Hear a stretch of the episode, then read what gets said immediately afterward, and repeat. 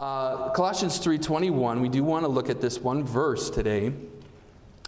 It's uh, in context with what we've been looking at in Ephesians, but in verse 20, Paul writes, Children, obey your parents in all things, for this is well pleasing unto the Lord. Read verse 21. Let's stand for the reading of God's word out of respect for him and his holy word. Colossians 3:21. Let's read this one verse together. Ready?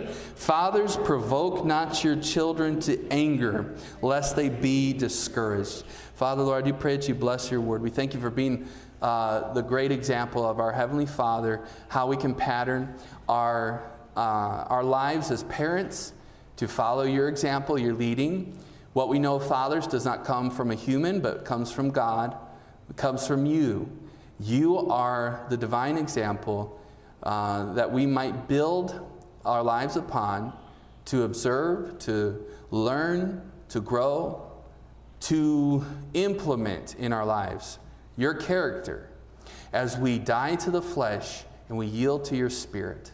We do pray that you would bless the message today as we learn that we need to not discourage, we need to not tear down, we need to be careful and take heed to ourselves because in our flesh we will hurt our families. That's why we need your help, God. And so help us to rather lift our children, to love them, but also to lift them, to lead them, but also to lift them. I pray that you bless all that is said and done here in this day. In Jesus' name, amen. Please be seated. By lifting our children, I mean to build them up through wise encouragement. A wise encouragement. Fathers in this verse 21 is the Greek word pateros, which actually can refer to both mother and father. And it's translated actually in Hebrews 11:23 if you want to see this it's translated parents the same word is found in Hebrews 11:23 and it's translated parents. So it is an interchangeable word. It could mean parents. It just was translated fathers in this passage. So uh, he says, Fathers, provoke not, provoke not your children to anger. Now, we saw in verse 20 that children are supposed to obey their parents. Uh, and, and we don't disagree with that, right, parents? Children, obey your parents. And Ephesians chapter 6 as well. Ephesians 6 1 Children, obey your parents in the Lord, for this is right. It's well pleasing, as he says here in Colossians. It's pleasing to the Lord. But then in both Ephesians and Colossians, he has a command to fathers. He says, Don't provoke them to wrath, don't provoke them to anger, as he says here in Colossians. Then he gives this, this reason. He says, Lest, lest, because of your provoking to anger and wrath, lest they be discouraged. A lot of discouraged children in this world. And I'm not talking about children under the age of 18, I'm talking about adult children that grew up without the proper home, without proper parenting and sad to say, when you have not seen it modeled, it's hard to do this, the right thing in the next generation because you don't know how to be the right parent. You don't know anything other than what you saw modeled for you all the years of your upbringing. The hurt is still there, the pain is still there. And although the desire might be to be a better parent, sometimes we don't have the, the training, we don't have the equipping that we need. And there hasn't been enough healing in our life. Now, instead of looking at ourselves as a victim and excusing our behavior and excusing our lack of uh, compassion and love for our children, let us grow and learn and say that God, although I went through all of those things, God, you can heal my life. You can take me and you can help me to be a better parent and even to love my parents and to have some empathy. Sometimes we, we want to blame our parents that we have children. We say, well, I, get, I kind of understand what they were going through. But how do we discourage our children? I've got several things listed here, but number one is neglect. We can neglect our children. Mom and dad, your job is to parent your children, not to allow other people to parent your children. It is not your job. And I understand when we're talking about neglect, you might be thinking, well, not being at home, being a deadbeat. That's not exactly what I'm talking about. What I'm talking about is allowing the school to take the responsibility for parenting, allowing the Sunday school and the pastor and the church, it's their job to do what I'm not doing. Or sometimes we, when we have children, uh, and you raise the first one, the first two, the first three, you spend all of your energy on those three because they were so hard headed and they were so difficult that you're too worn out to raise the rest. I've seen that pattern a few times, and actually a lot of times in homes, where the, the baby of the family gets spoiled rotten and they're not trained in the way that the first two or three. And don't be surprised if they don't turn out the same way that the others do. It is your job, not anybody else's job, to parent those children. And God's, by God's grace, you can do with the younger what you did with the older. And you should do with the younger what you did with the older. It is not your older children's job to raise the younger children. I understand they can help and assist, but ultimately, you, parents, are responsible for your children. We can neglect them. We can discourage them by neglecting them. Uh, number two, we can discourage them by being cruel in our punishment. There's a big difference between a spanking and a beating. Spanking is commanded in the scriptures, is a tool used for breaking a rebellious will. It is not to be used for venting anger and frustration. In Psalm 23, verses 1 through 4, uh, I love Psalm 23, but, Paul, uh, but David says, The Lord is my shepherd, I shall, you can read it, or you can quote it with me. The Lord is my shepherd, I shall not want. And uh, he maketh me to lie down in green pastures. He leadeth me beside the still waters. He restoreth my soul. He leadeth me in the paths of righteousness for his name's sake. Yea, though I walk through the valley of the shadow of death, I will fear no evil, for thou art with me. Thy rod and thy staff, they comfort me. The rod and the staff. They go together. Part of the discipline with our children is establishing boundaries. We talked last week about uh, limiting, loving, limiting, today lifting. But limiting, we need to establish rules and boundaries. I know that we hate rules. I was thinking about that all week. How I'm, oh, I can't break the rules, you know. I, I wish I could go faster down the road here, but I can't break the rules. And we establish those boundaries, but that's good for our children. Boundaries are comforting. Uh, they're especially comforting to children who are trying to figure out the world and they're testing the limits, they're testing authority. And it's helpful to think of your parenting role as that of a shepherd. You're guiding your children, you're protecting them as you're leading them. Uh, a shepherd uses his staff to provide small corrections along the way. Somebody's not limiting themselves out there on the road. That staff allows the shepherd to keep his sheep on the right path. Amen? And uh, that model applies to parenting as well. We're supposed to um, raise our children in the nurture and admonition of the Lord. Uh, we're supposed to, uh, to raise them to where we're guiding them and leading them. We're hedging up their way. We're giving them those boundaries. Kind of like playing with the bumpers in bowling, right? And uh, I've always been tempted to do that, you know. Uh, as an adult, I want to still play with the bumpers because I'm not that good, you know, and I want I want to win. I want to I want to get a high score in bowling, but those bumpers are there for our children, right? And you, they the when, how many of you ever bowled? You ever gone bowling? And you've seen the bumpers, right? You know what I'm talking about? And they keep the bowling ball from going into the gutter. And so, I, you know, those rules are there, and the consistent enforcing and guiding is there to keep our children on the right path. You can't just tell, and sometimes we think this, this is just how we are uh, personality wise. We think if we tell somebody not to do something or we tell somebody to do something, that they're just going to do it or not do it. Trust but verify, right?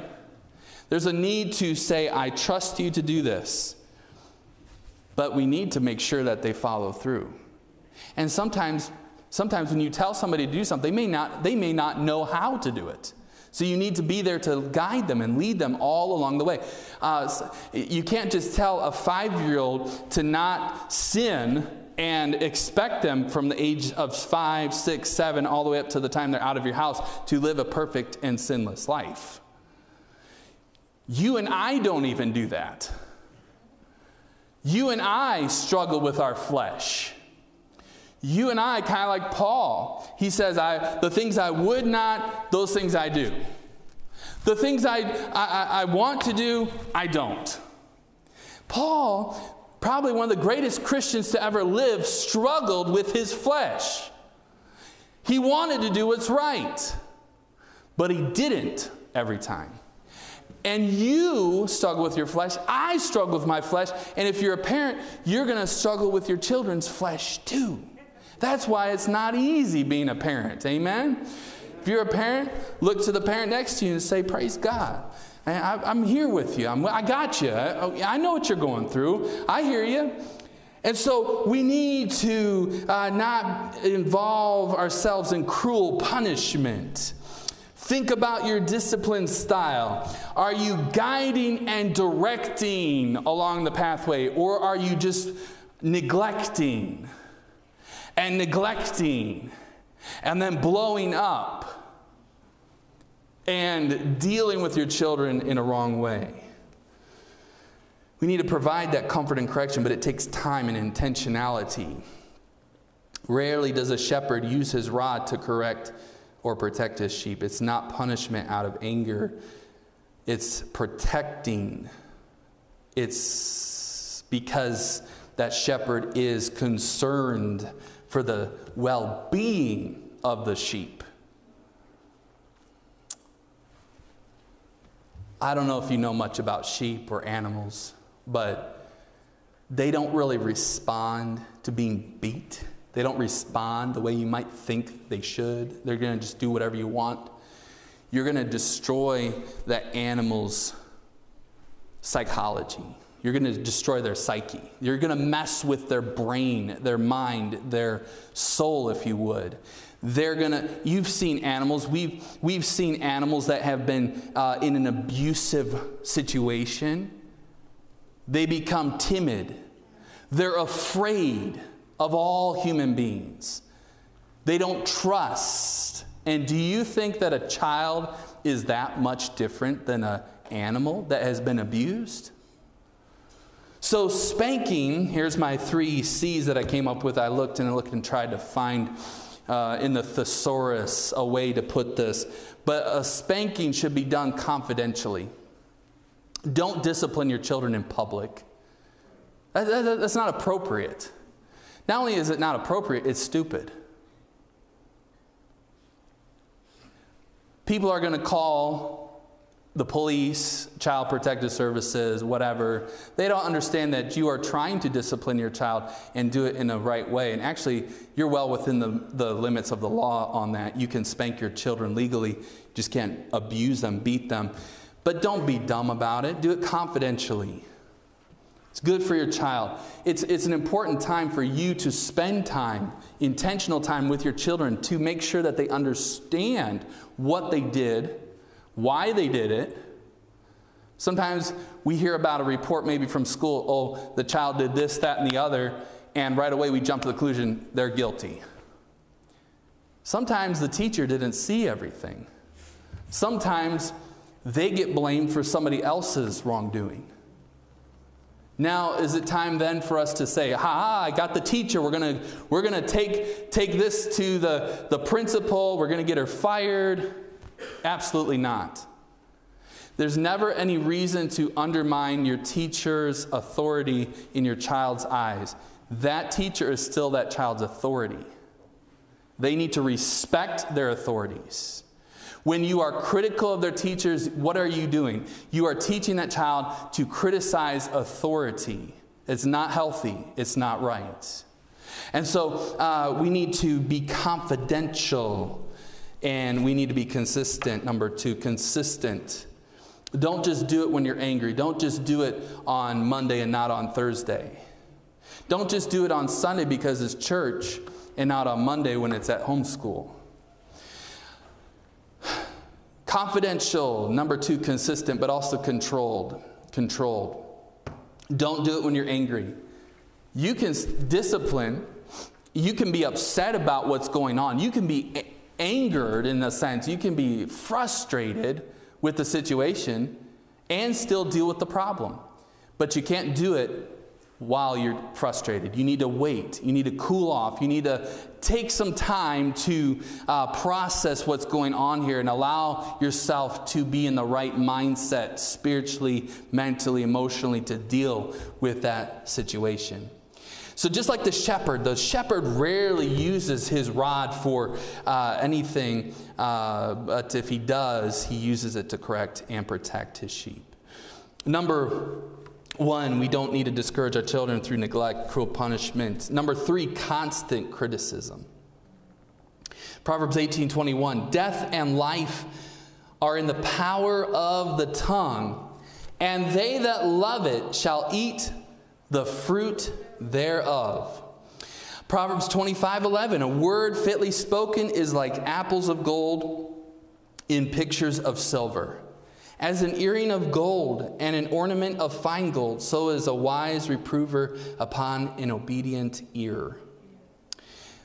Listen. Listen. Don't uh, just uh, continually criticize and say you're you're not uh, you're not where you ought to be for your age. You need to grow up. You know you're going to say all kinds of things that in five, six, seven years you will absolutely regret. There's times where I get frustrated myself because my children aren't able to do certain things. And I wish they were all, weren't in car seats. You know, that's inconvenient for me. So what? So what? There's going to come a day where I'll wish they were still in car seats. I wish they weren't behind the wheel. I wish I was still in control of that situation. But you know, everything in its time. As they say, don't, you probably never heard this phrase before, it's an old one. Don't rush the washing machine. You ever heard that before? You ever tried to rush the washing machine? You know, it takes at least 30 minutes to really wash your clothes. You can't just go down there, take a load of laundry, throw it in the washing machine, let it fill up with water, and then say, Why aren't my clothes clean? Pull them out and say, Why aren't they, why aren't they ready to wear? There's several cycles that the washing machine has to go through in order for it to be ready for you to, uh, to wear those clothes, right? It has to process, it has to go through all of that. Don't rush the process. Some of you are uh, maybe still yet children yourselves. There's probably uh, some here, 15, 16, 17, 18 years of age, and you're saying, I want to be out of the house. I want to be on my, on my own. I want to be able to drive. I want to be able to go to college. I want to be able to uh, live on my own. Don't rush the process. Everything is beautiful in its time. God has you where you're at for this season for a specific reason. Stay in the season God has you in and stop being discontent. Your children need you when they're in the season they're in right now.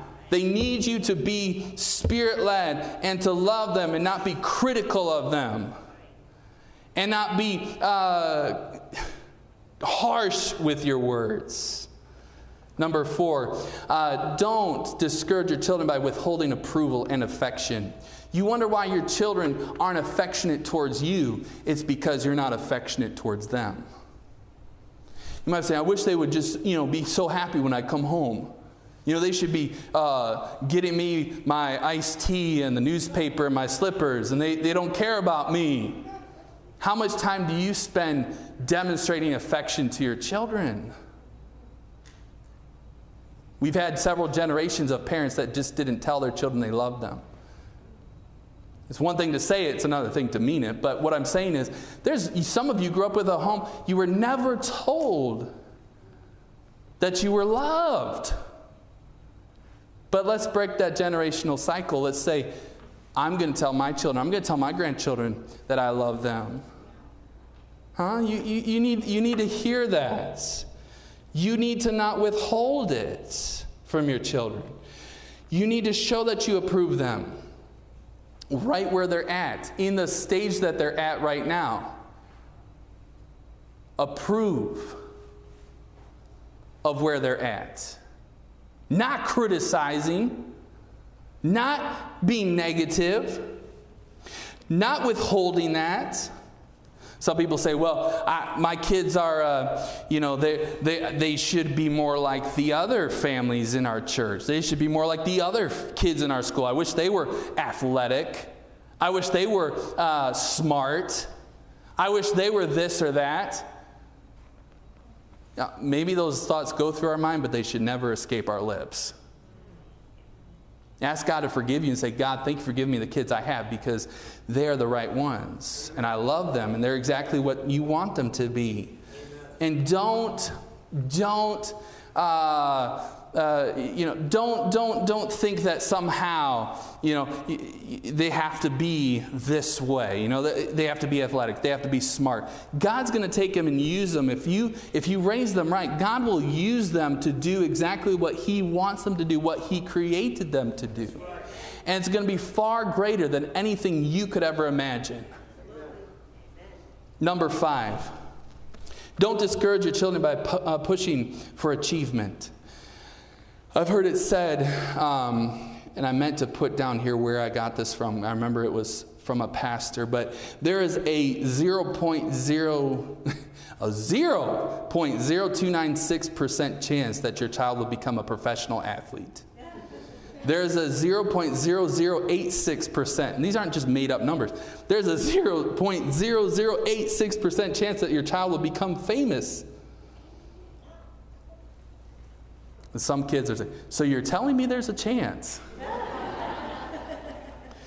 there's a 100% certainty that your child will stand before Jesus. Amen. All of us will stand before Jesus. Some of you think, well, my child's going to be, you know, star quarterback. Yeah, maybe of the JV high school team. We all have aspirations. We think our children are going to be the greatest and best. You know, in some ways, I love homeschooling, but I've met a lot of disillusioned homeschool children. I was the valedictorian. What? Yeah, one in your graduating class. Great job. Congratulations. I was the, I was the best in the debate team. Like you and your mom. I'm sorry, that's not very kind. But I think it's good in some sense for your children. If you homeschool your children, homeschool them, great, praise God for that. It's probably the best option. Really, it's one of the best options. But it's important that you get them around other people that will challenge them a little bit and will uh, give them a little bit more perspective. Okay? We all need perspective from time to time. We're always the best in our pond, but then you get to the lake and then you get to the ocean. We're always the big fish in our pond, but um, you know, it's good to have perspective. Keeps us humble. So, what are we teaching our children? We, we push them for achievement. We push them for being, uh, you know, it's good to want your children to achieve and to succeed. I think it's wrong to allow them to just be mediocre if they can do better for the Lord. My parents always told me, do your best for God. Do your best for God. Not for us, but do your best. It doesn't, you know, maybe your best is a B and somebody else's best is an A or a C, but do your best. Do your best. Uh, don't discourage your children that way. Number six, uh, don't discourage your children by uh, failing to allow them to be childish. You might be saying, What are you talking about, Pastor? Allowing them to be childish? Don't allow them to be childish. They need to grow up. You know, I'm guilty of, uh, of even saying this to my children I need you to grow up. I need you to grow up. Again, don't rush the washing machine. Let them be a child. It's okay to do that. Now, understand that there's times where we, we say, What are you thinking? You know better than that. You're of the age now, you should understand this process a little bit. But allow them to make mistakes. It's okay. That's part of living in the home. As they have you for mom and dad, they're not out there in the world yet. They're not ready for that. So allow them to be a child. Don't make them grow up too early. So many, so many of you even probably say, I wish I could have been a child. You had to grow up before your time. Number seven, uh, don't discourage your children by overprotecting them. We need to be preparing our children to leave the nest someday. Oh, yes, I said it. I said it. I said, Not my little precious. She's going to live with, he's going to be with me forever you, you do that, you smother them like that, they will not be with you forever. And I'm partly joking. But this is to be something that needs to happen, uh, that uh, does not need to happen prematurely. But we need to be preparing them to be able to fly on their own at some point. If you're purposely making it so your children cannot leave home, then you are actually doing them and yourself a disservice withholding them from being able to get their driver's license and things. You might be saying, well, they're just not ready. You know, I didn't get mine until I was 18. There's nothing wrong with making your children wait. My dad always said, uh, you know, you want your license at 16. Well, who's going to pay for the insurance? you know, it costs, uh, especially a young man, to get insurance at, at uh, 16. I mean, unless you absolutely need to drive. This is not your right. I mean, if you have a job and you make the money to cover the expenses, that's one thing. But most 16 year olds don't have that kind of income. Nothing wrong with waiting so your mind develops even a little bit more to be able to handle the pressure and the decision making that's needed for driving on the road that is not getting any friendlier maybe I'm uh, hallucinating or imagining this, but it seems to be in my short time of driving that things have gotten worse. I was, I've been noticing for the last couple years that people um, are just blowing through yellow lights, basically red lights. And now I've been seeing this spring, since it's been warmer, people going through just red lights. Just going through a red light. And, and I'm not saying that it was a solid red, stale red, but they're going through a red light. I mean, it's been yellow and then now red for two seconds, and still you're blowing through the intersection. Man, now I have to, it's a stoplight, or it's a stop sign now. Even if it's green, I stop. You know, I'm just coming up and I'm looking both ways because you never know who's coming through that intersection. And so it's not necessary for your children to, uh, to have to drive at 15 and 16, but at the same time, don't overprotect and smother your children. And then number eight, don't discourage them through favoritism. Favoritism. I realize how late it is. I didn't even realize how late it was. I'm sorry. But um, some of you, well, after Thursday, if you were here Thursday, you understand that it's not about the food downstairs. We did discuss that on Thursday night. Amen. And so, favoritism, don't compare your children. Uh, every child is different, every child is unique. Even in your home, they all bear some of your characteristics and traits, but they're all unique. So, love them as an individual. Don't say, I wish you were more like your brother. I wish you were more like your sister. So, balance biblical correction with encouragement. Not only do we need to not discourage, we need to correct. We need to be worthy of honor by lifting our children. Lift them in prayer, number one. Lift them in prayer. And uh, we need to bring our children before God in prayer. Prayer is acknowledging that we need God's wisdom and help. And um, don't think that you can do this alone. You cannot raise your children for the Lord without the Lord. it's kind of like, what are you doing? Uh, and um, if you're purposely uh, doing this, if you're on purpose going to the Lord and saying, I need your help, God will be merciful to you. You say, I don't know what to do. but there's a calm assurance in knowing the one who does know what to do. Tony Evans says one of the greatest benefits that arises out of a close relationship with our Heavenly Father is His ability to guide, direct, and prepare us for the purpose He has for our lives.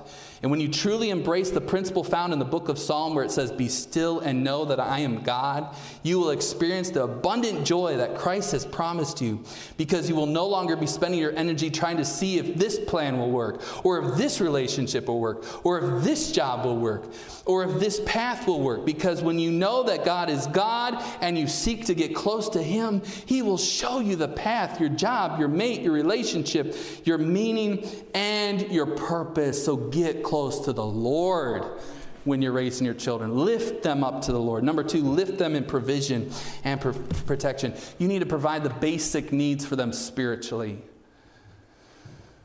You need to provide for them uh, also emotionally, but also physically. Provide them with enough food and water and clean clothing and safe shelter. Provide the basics. Come on. I mean, the Bible even says that the, the, the unbelievers take care of their children. We need to provide for our children's basic emotionally, emotional needs. You need to love them, uh, be honest with them, be a listening ear. Okay? I loved it. I loved it.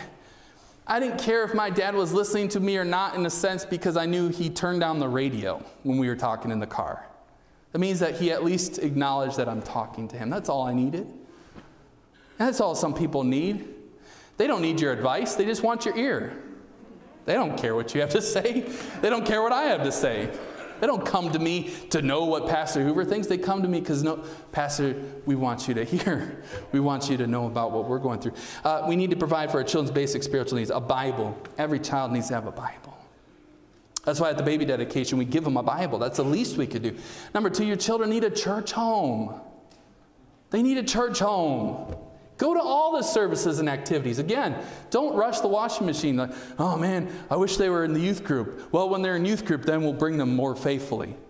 Oh, I wish they were in Sunday school. When they get, when they get to be Sunday school age, then we'll come to Sunday school class. They're already in. We, we already heard this morning, 0 to 5, K5. They have a Sunday school class. Uh, you might be saying, well, I, you know, uh, they, are just not, you know, able to sit in church. Well, that's why you bring them, so they learn how to sit in church. Bring them to everything. Build your life around the, the local church. It's what they need, it's what you need. Uh, uh, provide devotions and spiritual accountability. These are the basics spiritually. Be honest, be humble with your children, be transparent. Not only do we need to acknowledge that we need God, we need to come to God in prayer, but we need to be honest and transparent with our children. See, a lot of, a lot of relationships would be saved in the parent child relationship if we would just be honest and open and say, guess what? I got flaws too. I deal, I struggle too. Because you really don't need to tell them, they know.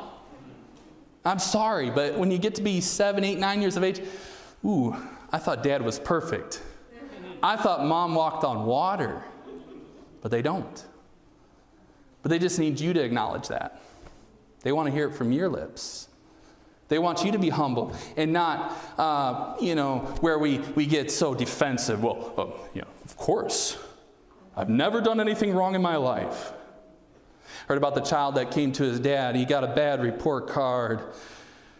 This third grade boy, he brings his report card. He has C's and D's and F's and a lot of check minuses, you know. And he brings his report card to his dad in fear and in trepidation. But he had done his homework, not at school, but after he got the report card, he, he did his homework because he went and he searched in some of the files and records in the house and he found his dad's report card from third grade. He said, Dad, I want to show you my report card, and I also want to show you one of your report cards. Leveled the playing field right off the bat. But we need to be honest with our children, be open and be transparent. You've got nothing to lose but everything to gain. Sometimes we're so full of our pride.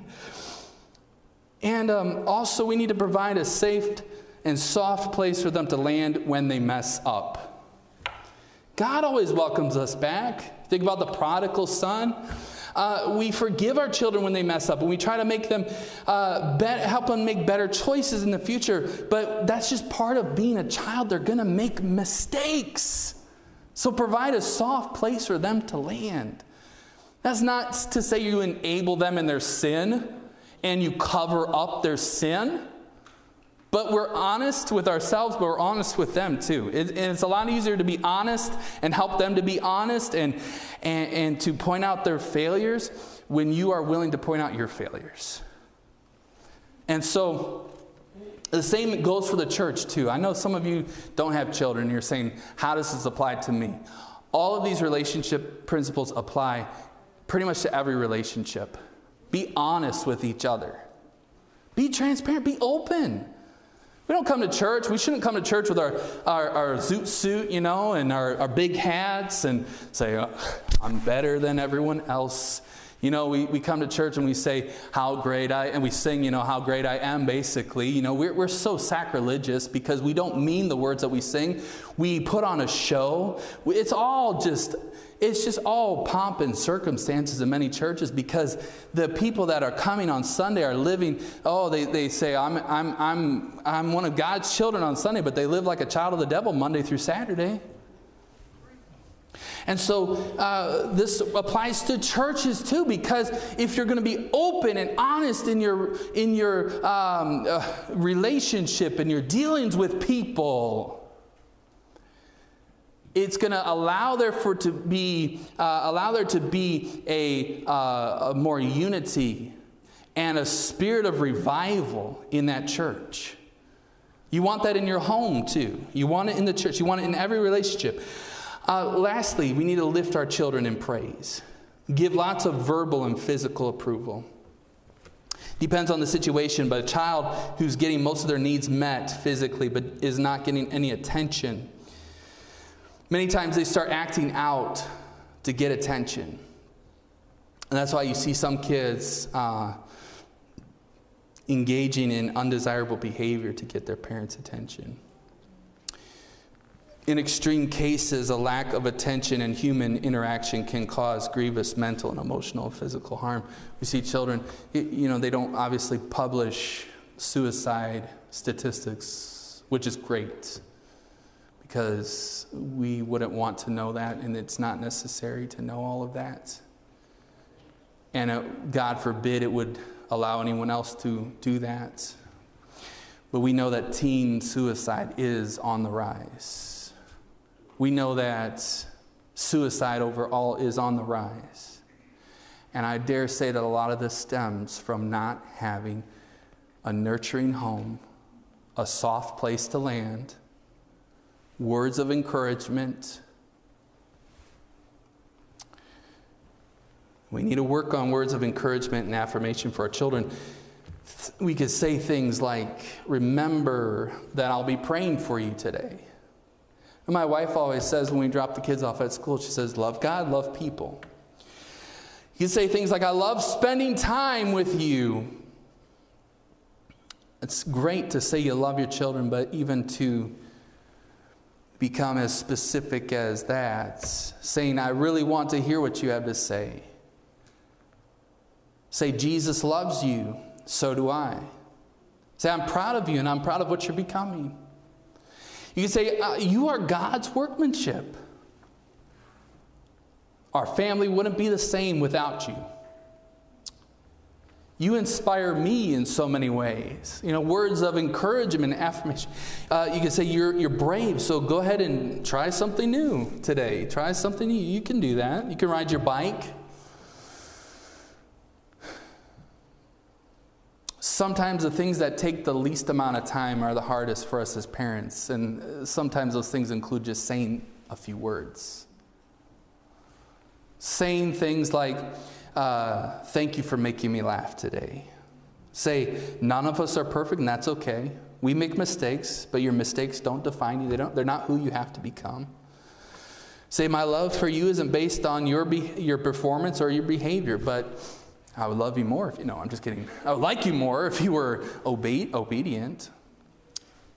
But I, I love you. I love you not based on how you're behaving right now. And, and not based on any of that. But Jesus wants you to obey, and it's for your best that you would do that. You could tell him things like, uh, You can tell me anything, anytime, really. Why aren't our children talking to us? They're talking to everyone at school.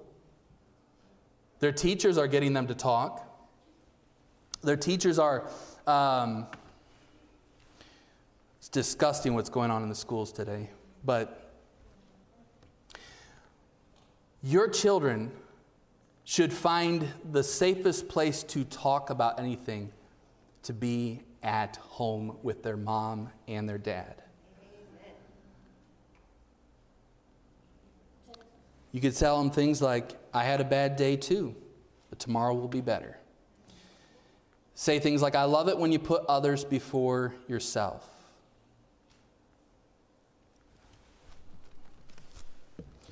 Talk to your children, lift them in prayer, lift them in provision and protection, but also lift them in praise. It's okay to do that. Let's pray. Father, Lord, I do pray that you help us today. We need stronger homes more than ever. We've allowed the schools, we've allowed church, even, we've allowed others, we've allowed Hollywood, we've allowed all these other, uh, maybe even sports. We've allowed pop culture, music, media, magazines to uh, have more influence on our children and they're getting all of their approval and they're getting all of their encouragement and love from everywhere else except for where they're supposed to be nurtured, and that is at home. Lord, help us to not discourage, but rather help us to encourage, to guide as that shepherd, to guide our children, not just come after them when they need disciplining, but rather help us to be there every step of the way. As much as you can give us grace. Lord, I know that we have busy lives. We are working to put food on the table and to provide a home and do all the basic physical things. But Lord, on top of that, you need us to be there to help meet the emotional and spiritual needs. So, God, give us the grace that we need as a church, as parents. Uh, Lord, help us also as, as Christians in every relationship to realize that there are, uh, uh, we're not just needed here physically at church. We don't just come to get information and to sit here. We don't come here, we shouldn't come here just for the food.